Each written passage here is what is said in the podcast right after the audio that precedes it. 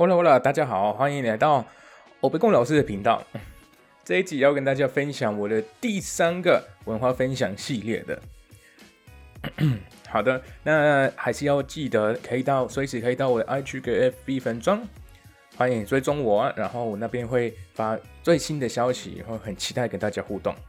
还没有听过我第一集的朋友，那不知道为什么我取了这个欧贝贡老师的名字的话，请先去听听看。我那边有在呃自我介绍，还有在介绍我这个 podcast，你们会听到怎么样的内容？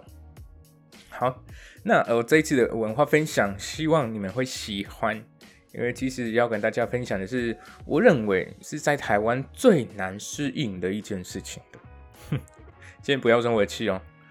好，记得要去跟我分享，你们有没有类似的经验呢？好，那我们就直接开始吧。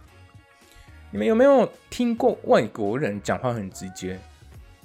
当然，这句话也是要带一点点的刻板印象吧，这个感觉。但是，因为还是要看人，有时候外国人要看有没有很直接。虽然有找到不直接的外国人，啊，这位也比不过台湾人的不直接的、的委婉的。啊，怎么说呢？好，我来分享跟你们、跟你们讲一下。印象中是我好像是第一次被说啊，我们过几天再联络啊。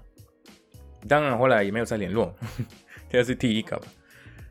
但是跟有一次啊，我跟台湾台湾朋友去买东西，我们去超市，然后刚好在超市遇到他妈妈。然后在呃结完账之后，我也当然要帮忙拿东西啦。那这我觉得是基本的，就几乎应该是每个国家都会有吧。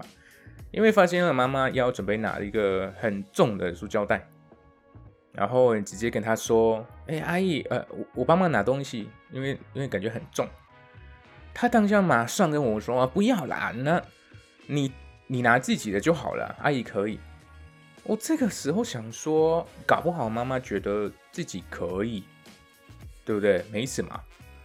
或者你们这个时候在心里已经觉得，我被冠老师大错特错，对不对？你们没有猜错了，我我就也没有再问了第二次啊，就没有坚持，就跟妈妈继续讲可不可以帮忙之类的。然后隔天朋友跟我说，如果要在台湾生存下去的话，还是要坚持一下。朋友当然，呃，的是在指的是帮妈妈拿东西这件事情。那我问朋友说，那我下次需要问几次才行呢？呃，当然我没有生气啦，你们不要会。但我妈妈放弃吗？或是我会直接把妈妈手上的那个袋子拿走呢？朋友回我说：“嗯，问两三次应该 OK 吧？”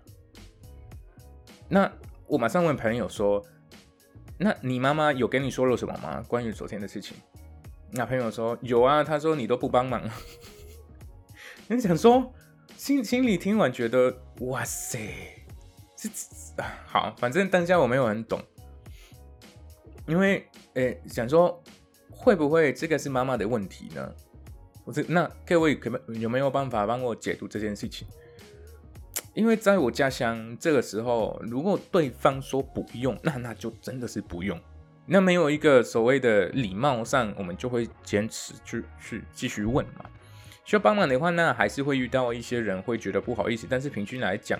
呃，大家还是会讲出来，有需要什么帮忙？我那个 title 我有提到说谦虚这个字，这个很难适应，是一一种你明明说一点点，那你为什么要在心里觉得是相反的？什么意思？我有一次认识了另外一个台湾朋友，然后聊天的过程，他提到了他学过西域，他强调了只会讲一点点而已。那当然，这个是所谓的那个谦虚嘛。但是，呃，而而且他他有说他的西语很烂的那种，结果一点都不烂，好不好？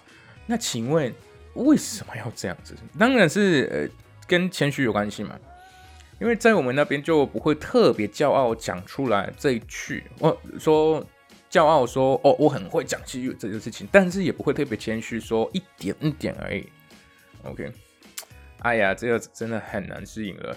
好，那今天的分享就到这边了，各位，麻烦大家请请帮我解读我刚刚举的两个例子哦。这一集到这边了，等等就会有全西语版的，Adios。